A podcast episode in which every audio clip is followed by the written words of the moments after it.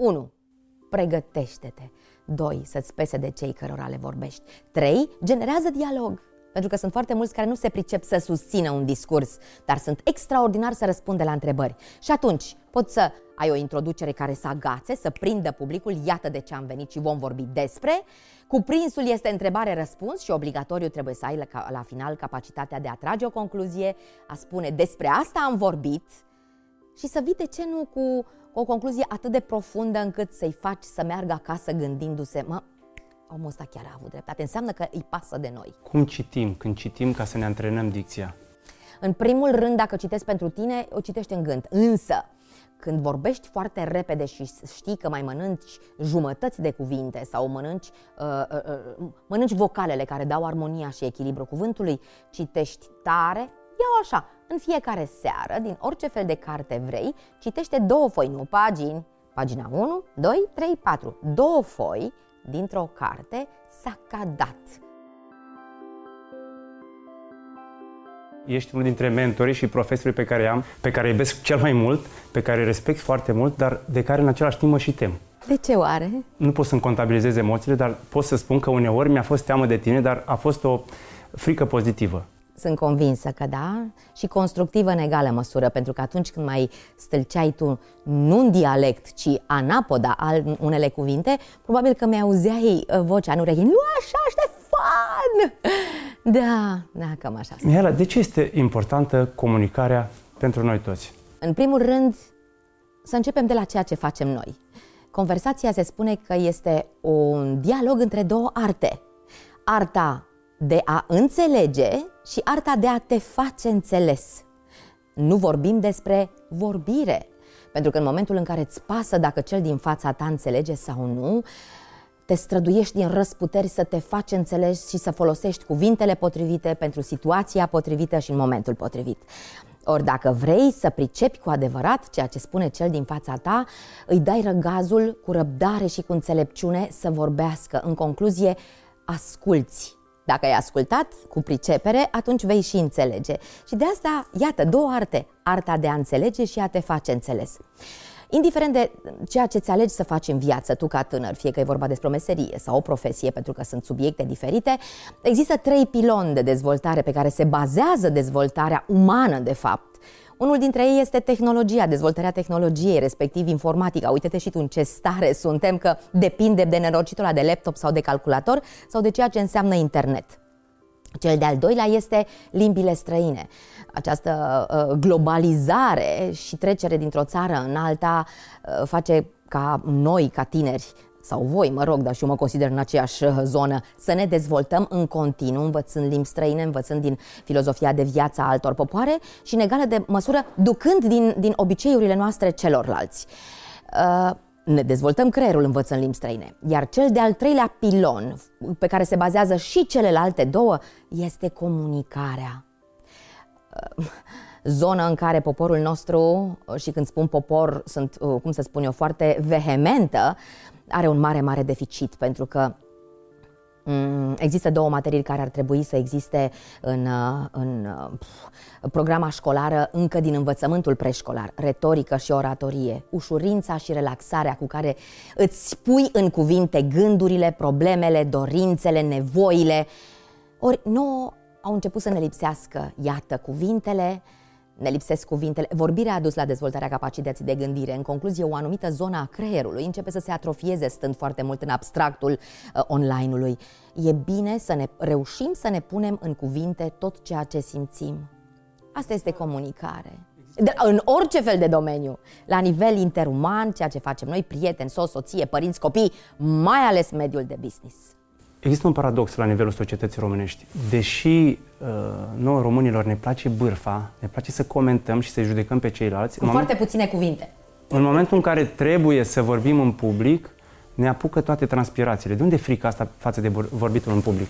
Am stat și m-am gândit foarte mult pentru că de șapte ani fac asta, terminând și psihologia și văzând cum stau lucrurile în tot ceea ce înseamnă retorică și în, în logoterapie. Uh, mi-am dat seama că de fapt nu este frica de a vorbi în public, ci frica de a-ți asuma ceea ce spui în fața unor oameni la nivel național. Pentru că dacă te chem pe tine la colț și spun, uite, zici și ție ceva, da, vezi să nu trebuie să știe Beatrice sau Andrei sau Alexa, nu trebuie să știe, să nu mai știm mai noi doi. Mamă, am la cuvinte la purtător și vărs tot. Și tu să vii să spui, Mihaela, sunt de acord cu ceea ce ai spus. Aș vrea să știe și ei și să știe întreaga țară pentru că subiectul pe care l-ai ridicat este veridic și este real. Și pune în camera pe față. Eu?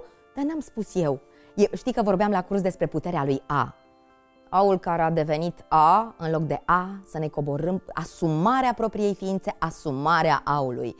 E, e o lipsă de asumare. Ne raportăm la altfel de valori. De ce este comunicarea importantă pentru un antreprenor? Deci ar trebui să înțeleagă că e important să vorbească în public, să se adreseze celorlalți. Și care ar fi exercițiile cele mai importante? Știu că sunt foarte multe și le-am făcut împreună cu tine, dar totuși, dacă ar fi să te rezum la câteva exerciții. Care ar fi acelea? Îți ce ar trebui să încep? esențial, esențial. În primul rând, cum Dumnezeu să nu fie important ca un antreprenor să nu poată să se facă înțeles? Pentru că are o viziune, are un gând, are un plan, are un cel, un obiectiv. Ori există posibilitatea ca subalternii lui să nu ajungă la ceea ce își dorește el să realizeze dacă nu reușește să pună în cuvinte viziunea lui asupra obiectivului pe care și l-a propus. Și atunci e nevoie să se facă înțeles. Îmi vorbeai despre cum să treacă peste și de ce este nevoie să stăpânească această artă a comunicării, pentru că nu este doar o artă, este o artă și o tehnică. Ai nevoie să fii credibil, trebuie să vorbești și să roștești într-un anume fel. Trebuie să reușești să cobori. Urmăriți discursurile uh, celebre ale celebrilor vorbitori în public și o să vedeți care este intonația.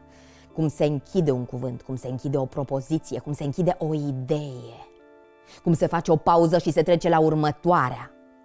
Atât timp cât oamenii vor vorbi doar ca să spună, atunci vor avea dificultăți în a se face înțeleși. În momentul în care veți vorbi ca să transmiteți, să rămână și să generați acțiune, atunci nu mai contează emoțiile mele. Îmi tremură vocea, nu mai am salivă, mi-au transpirat mâinile, dar eu vreau ca tu să înțelegi ceea ce simt eu cu patimă, cum spui tu, dar nu prea multă că obosește și pârjolește, cu, cu cal, cal, căldură și calm, dar nu prea jos, pentru că există posibilitatea ca cel din față să adoarmă, cu o dinamică dată de ruperile de ritm și ruperile de volum. Deci în clipa asta, dacă eu ți-aș vorbi doar să spun, da mă Ștefane, nu-ți aduce aminte de la lecțiile noastre, uite, trebuie să facem cu tare și cu tare lucru. Bineînțeles că sunt istovită de că m-am trezit la ora 6 dimineața, dar eu nu asta îmi doresc. Eu îmi doresc ca informația să ajungă, n-am să spun niciodată, mai înțeles, pentru că asta înseamnă că pun la îndoială capacitatea ta de gândire și de analiză și de înțelegere. Am să spun, Ștefan, m-am făcut eu oare înțeleasă? Și făcând acest lucru, tu îmi spui, Mihaela, până aici a fost ok, dar de aici încolo n-am mai înțeles. Hai să o luăm de la început, aceeași idee cu alte cuvinte. Și atunci mă întorc la cea de-a doua, cel de-al doilea motiv în care, sau prin care oamenii sunt relaxați atunci când vorbesc în fața celorlalți. 1. Vorbești, tu nu contezi, ești un canal de informație, pentru că atunci și acolo, în acel moment, poate că oamenii așa au rupt din timpul lor să vină să te asculte, poate au și plătit să vină să te asculte. Și atunci și acolo, doar tu poți să dai informațiile de care ei au nevoie. Păi cum să vin la jumate de normă fără să nu fiu uh, atentă la felul în care mă fac înțeleasă? Ori, ca să spun același lucru, din altă zonă, ar trebui să stăpânesc cuvântul. La început a fost cuvântul și cuvântul a fost la Dumnezeu și Dumnezeu e cuvântul. Ce ne trebuie? Lectură. Și nu numai din cărțile de specialitate, pentru că ne formăm un vocabular de nișă, dar haideți să ne apucăm să mai citim din beletristica, pe, la care am renunțat în liceu, în facultate, pentru că de acolo ne luăm cuvintele care dau savoare dialogului. Motiv pentru care, uite, de exemplu, tu mă ascult și nu mă întrerupe acum. Spune-mi întrebarea, că simt că asta vrei. Cum ne dezvoltăm carisma? Cum devenim carismatici? Tu ești o legendă a televiziunii și ești foarte carismatică. Cum procedăm ca să ne dezvoltăm carisma? Pentru că Bine. sunt unii oameni care efectiv sunt a noștri sau poate că au har. Și au foarte multe de spus și lucruri importante. Vorbesc pentru ei, Ștefan. În primul rând, vorbirea corectă a limbii române se face cu comisurile ușor ridicate, cu fața ca într-un zâmbet. Dacă eu vin și spun ție așa, Bună seara, dragii mei, mă bucur extraordinar că Ștefan m-a invitat aici, e o plăcere să te revăd. E, simt că îmi bubuie sufletul. Da. Da? Și atunci vin, mă deschid, îmi deschid mintea, îmi deschid fața, îmi deschid sufletul și chiar îmi arăt bucuria momentului în care, iată, ne-am revăzut după o lungă perioadă de timp. Asta în primul rând. În al doilea rând, nu vorbi pentru tine. Vorbește pentru ceilalți, fii atent la nevoile lor în momentul în care omul se cufundă, te uiți la public, dai contactul vizual, este wow-ul non-verbalului, contactul vizual, în momentul în care vezi că se cufundă în scaun. Trebuie să schimbi ceva în momentul în care vezi că începe să caște, nu doar din cauza lipsei de oxigen sau pentru faptul că se concentrează motive reale, ci poate că s-a plictisit pentru că nu are capacitatea creierul să se concentreze o lungă perioadă de timp pe un ton anost și plat. Și atunci vii cu diferențele de ritm, de volum, cu un zâmbet, cu o glumiță. Pentru asta înseamnă că trebuie să te pregătești și de multe ori să treci peste temperamentul tău. Pentru că există posibilitatea să ai un temperament mai molcom, mai uh, flegmatic sau mai melancolic. Și atunci chemarea ta firească este înspre a livra discursul mai moale. Dar gândește-te că în sală sunt oameni cu nenumăr, cum se zice, permutări de patru câte temperamente, 4 de 4, 4 ori 4, așa să ne gândim, da? Sau sunt unii traineri, vezi de exemplu tu care ești foarte pătimaș, tu câteodată obosești dacă ai vorbi numai la același foc, pentru că pârjolești și ăia n-au capacitatea să te urmărească în continuu. Și atunci trebuie să ai momentele tale de tihnă, de calm, de seducție, de ce nu? Și trebuie să ai momentele tale de dinamică care sunt calitățile esențiale ale unui discurs? Pentru că uh, sunt foarte mulți oameni care nu sunt capabili să țină un discurs nici măcar în fața angajaților pe care ei au angajat. În primul rând, dacă nu ești capabil să ții un discurs în fața angajaților pe care tocmai tu i-ai angajat, nu-l ții. Rogi pe cineva în care ai încredere și căruia cu puținele tale cuvinte îi spui uite, asta mi-ar plăcea să ajungă la public, da? Nu îl ții, nu-ți asumi, nu te faci de cacao. Dacă tot o faci, atunci te pregătești foarte bine înainte. Și dacă tot nu reușești nici așa, atunci fi tu firesc omul căruia îi pasă de angajații lui.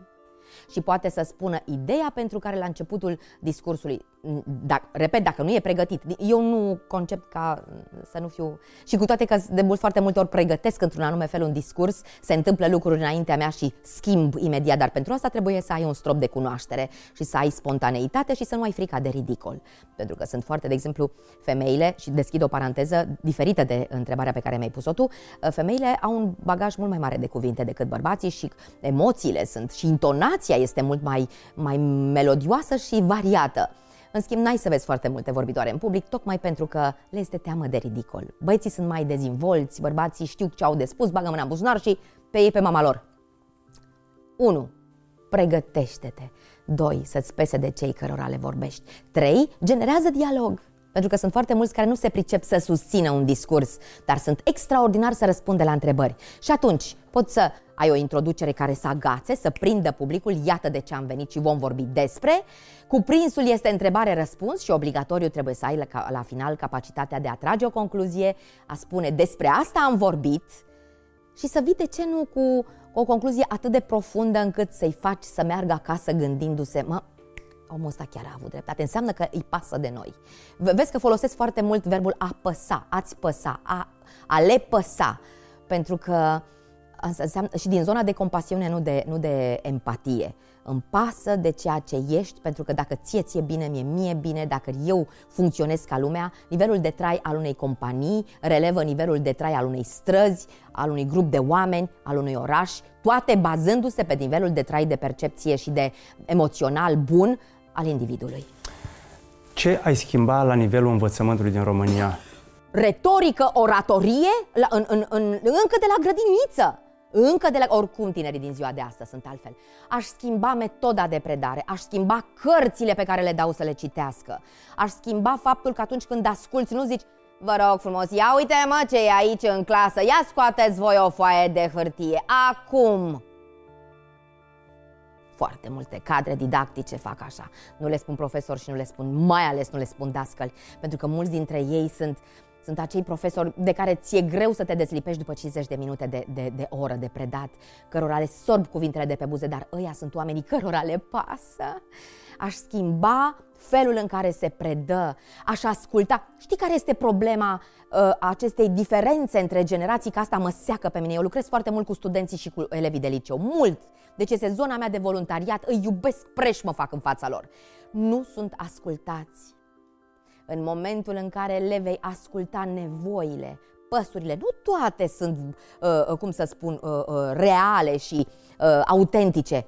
Ascult, ca un fel de brainstorming. Ascultă-le nevoile și vezi ce își doresc, cum își doresc.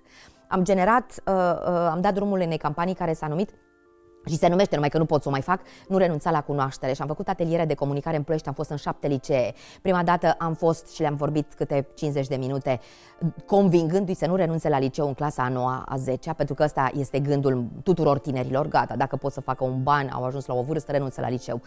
Și după ce am terminat, ei au propus atelierele de comunicare și am avut zile câte două, câte patru ore din liceu în, în liceu și le-am explicat, le-am vorbit, am făcut exerciții despre comunicare, arta de a transmite, cu tehnicile de rigoare. Cum îți dezvolți capacitatea de a asculta? E foarte greu să ascult pe ceilalți. De regulă, în momentul în care mă duc chitit să ascult, eu de fapt mă duc chitit chitit să, să, să vorbesc. Dacă tu vii cu punctul tău de vedere, neavând răbdare să asculți punctul de vedere care, pertinent de altfel, poate îți face chiar ție bine, înseamnă că nu ai ajuns la un grad de înțelepciune. Omul care știe să-ți, să-și ordoneze viața, omul care știe să facă alegeri potrivite, nu arogante, nu este omul care știe, să uh, care știe să asculte. Tu îți mai aduci aminte ultima replică din Avocatul Diavolului cu Al Pacino și Keanu Reeves?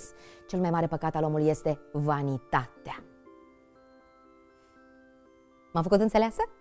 Foarte înțeleasă. N-am pus întrebare și a fost cu semnul exclamării. Dacă în momentul ăsta în fața ta ar fi toți profesorii din România și tu ar trebui să le adresezi un mesaj, adică să te raportezi la modul în care ei predau, care ar fi acel mesaj? Înainte de a-ți răspunde, două paranteze. Unu, am predat studenților de la Petrol și Gaze din Ploiești și directoarea, directoarea decanul facultății mi-a zis, da, Mihaela, ce vorbești Ce spui tu aici? Ar trebui să asculte profesorii. Când am avut cursurile cu liceenii, mulți dintre profesorii din liceu au venit. Am făcut asta și în București, am făcut asta și în Oradea. Am făcut asta cu niște profesori de la Universitatea uh, Româno-Americană din uh, București.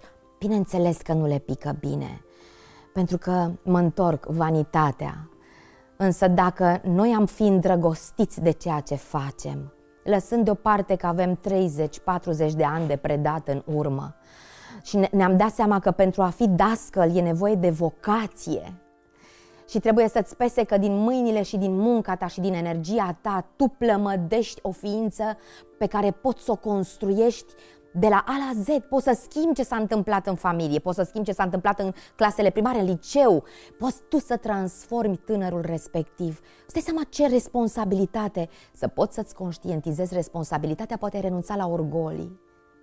Cred că la asta trebuie să renunțe și să pună pe primul plan nevoile celui care de fapt este obiectul muncii, pentru că el, tânărul acela, este obiectul muncii unui profesor. Cum își descoperă un tânăr vocația? Având în vedere că există și presiunea care vine din partea părinților.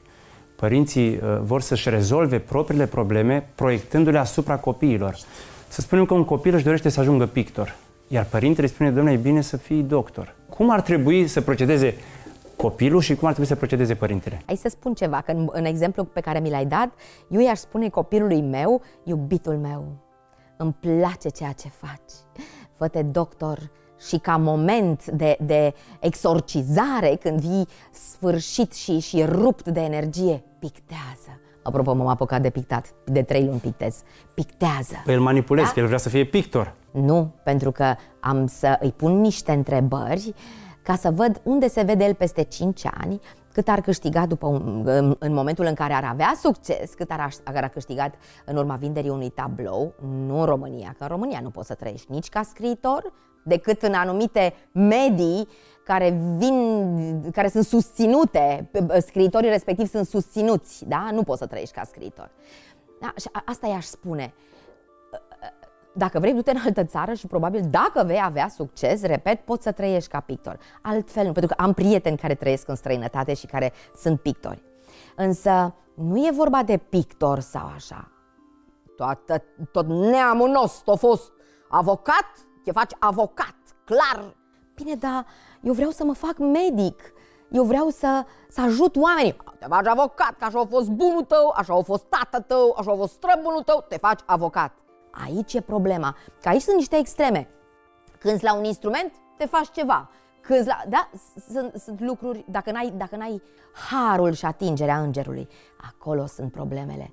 Și cel mai grav e să știi, mă uitam, vorbeam cu psihologii din toate uh, școlile și așa, nu este să lucreze cu copii, ci este să lucreze cu părinții.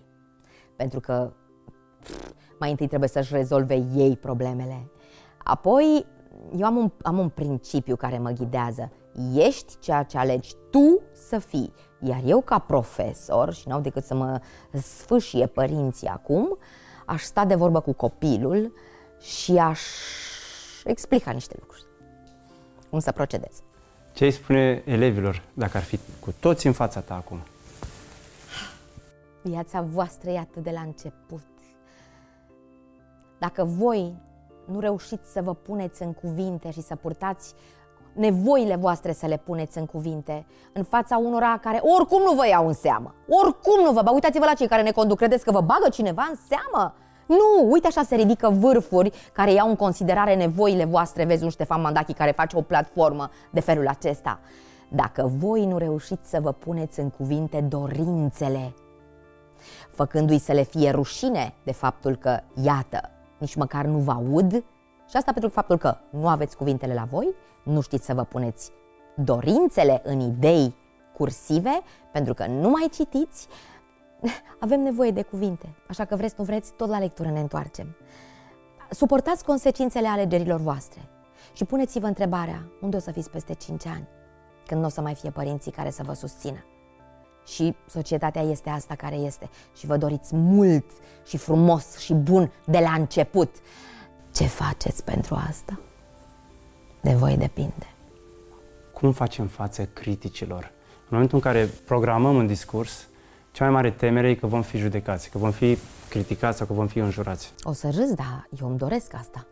Nu să fiu criticată și înjurată, ci îmi doresc să iau păreri din toate părțile, pentru că asta mă, bineînțeles că nu-mi convine la început, sunt perpec, da? Am și vanitatea și orgoliul meu, da? Dar le stau și le ascult le notez și îmi revăd de fiecare dată discursul și zic, mă, da, ăsta a avut dreptate. Aici am fost puțin cam agresivă, aici am fost prea bleagă, aici, uh, uite, da, ce fain a fost, ăsta nu cred că n-a înțeles ce am vrut să spun. Um, aici n-a fost el atent, aha, e subiectiv, da? Și pun în balanță. Critici, nu, hai să nu le spunem critici, să le spunem feedback. De altă parte, dacă tu ți asumi să vorbești în fața unor oameni, trebuie să-ți asumi tot feedback-ul acela vine ca să te construiască. Asta din punct de vedere al livrării, din punct de vedere al cons- uh, uh, conținutului, este clar că trebuie să-ți asumi, mai ales când într-o ședință sau într-un training care speli pe jos cu un colectiv întreg și se ridice cu unul să își pune mâna în colț și bă, în șol și așa mai departe. Trebuie să-ți asumi tot, puterea lui A. Dacă îți asumi tot, atunci lucrurile stau puțin altfel. Tu ești un antreprenor? Da. Cum, cum vezi puterea banului în România și din ce cauză banul este văzut ca fiind ochiul dracului? Baiul este că eu nu sunt un antreprenor bun și nu-mi place că mai luat exemplu. Da, sunt un antreprenor, sunt freelancer, însă niciodată nu am știut să-mi gestionez banii într-un fel disciplinat. Sunt, uh, stai că vin sărbătorile acum, am 11 fini. Trage tu singur concluziile. Un antreprenor adevărat ar fi trebuit ca de la începutul anului să aibă o cutiuță unde să pună bani pentru finul 1, finul 2, pentru, aniv- pentru aniversare, onomastică, luat moți, uh, Crăciun, Moș Nicolae și așa mai departe. Te-ai, gă- ți-ai găsit-o. Eu călătoresc mult. O viață întreagă am, am, am gestionat, o viață întreagă. Mi-am crescut un copil, singură m-am gestionat. Acum, de vreo șapte ani, muncesc, călătoresc, iar muncesc, iar călătoresc. Nu mă mai gândesc foarte mult la ceea ce se va întâmpla, la viitorul foarte îndepărtat. Eu trăiesc pentru un an de zile, îmi fac planurile cam pentru un an de zile, așa înainte. păstrându-mi niște bani albi pentru zile negre. Este o, banul ochiul, cum ai spus tu, pentru cei care lucrează în domenii unde parcă îți vine să bagi mâna.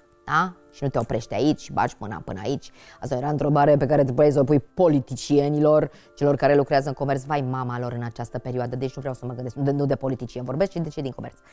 Așa. Acolo, pentru că de asta, iată, am și ajuns la această, uh, cum să zic eu, acest top al țărilor cu corupția în vârf de piramidă. Pentru că nu au știut unde să se oprească.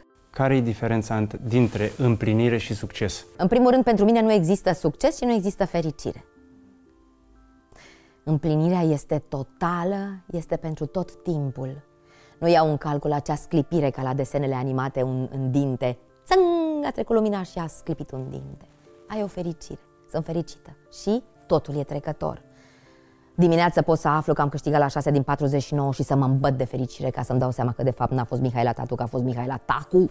După care la prânz uh, vine banca și îmi spune dacă nu-ți plătești, după care ajung seara acasă și Ioana îmi spune că a primit o moștenire fică mea de nu știu de unde și scăpăm de... Da. Și uite așa de dimineață până seara trece prin toate furcile ca audine ale emoțiilor de toate felurile. Nu mă implic emoțional. În concluzie, împlinirea e ceva pe termen lung sunt împlinite atunci când am oameni adevărați lângă mine de drum lung, când atrag oameni de o anumită categorie care, cu care alături putem să facem, cum ești tu, putem să facem lucruri pentru semenii noștri. Împlinită mă simt când văd că pot să aduc un zâmbet sau cineva mă pomenește Știi că mie dacă îmi faci complimente în față, nu mă simt confortabil, da deloc. Mă, e, mă rog. Dar dacă aud că s-a vorbit, uite, asta e Leva Lușa, păi n-am, n-am trăit degeaba. N-am ținut umblă pământul. Munca mea se regăsește, bineînțeles, în buzunar, că trebuie să mănânc și eu, să mănâncă și gura mea ceva. Însă e mai mult decât. Dacă aș munci doar pentru bani, ar fi, ar fi să supraviețuiesc. Dacă aș munci pentru succes, acolo este ego cât cuprinde. E un orgoliu. Știi care e diferența între mândrie și voință? Mm dacă intru într-o competiție cu tine, sunt pierdută din start, e un, orgo, din start, e un orgoliu grosier acolo. Dar intru în competiție cu mine. Astăzi să fiu mai bună decât ieri, mâine să fiu mai bună decât astăzi și tot așa. Să nu treacă o zi oricum. Deci vreau împlinire. Dacă ar fi să recomanzi exerciții de dicție pentru o zi, care ar fi cel mai bun antrenament pentru o zi? În primul rând, Vă spuneam mai devreme că vorbirea corectă a limbii române se face cu comisurile gurii ușor ridicate, adică pomeții trebuie să fie tot timpul încordați.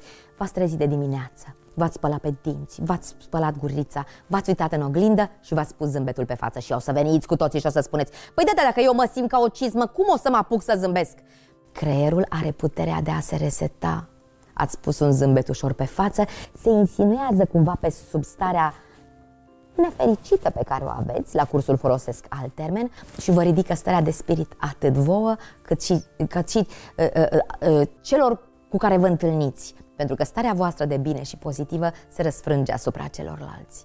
Tu trebuie să faci în tine ca să poți să influențezi și pe ceilalți. Și atunci e un exercițiu care sună așa. UX, UX, UX, UX. Încălzim și dacă faceți mult, mult timp așa, o să vedeți că faceți un pic de febră musculară la pomeți. Apoi Limba este cel mai puternic mușchi al organismului, buzele sunt tot mușchi, aparatul de vorbire care trebuie uh, uh, încălzit. Pa, pa, pa, pa, pa, pa, pa, pa, pa, pa, pa. N-am să vă dau acel exercițiu cu cosașul Sașa când cosește cât șase sasul cosește și sus și jos de casa sa cosește sasul și în șosea, pentru că uh, nu avem textul la îndemână. Însă încălzim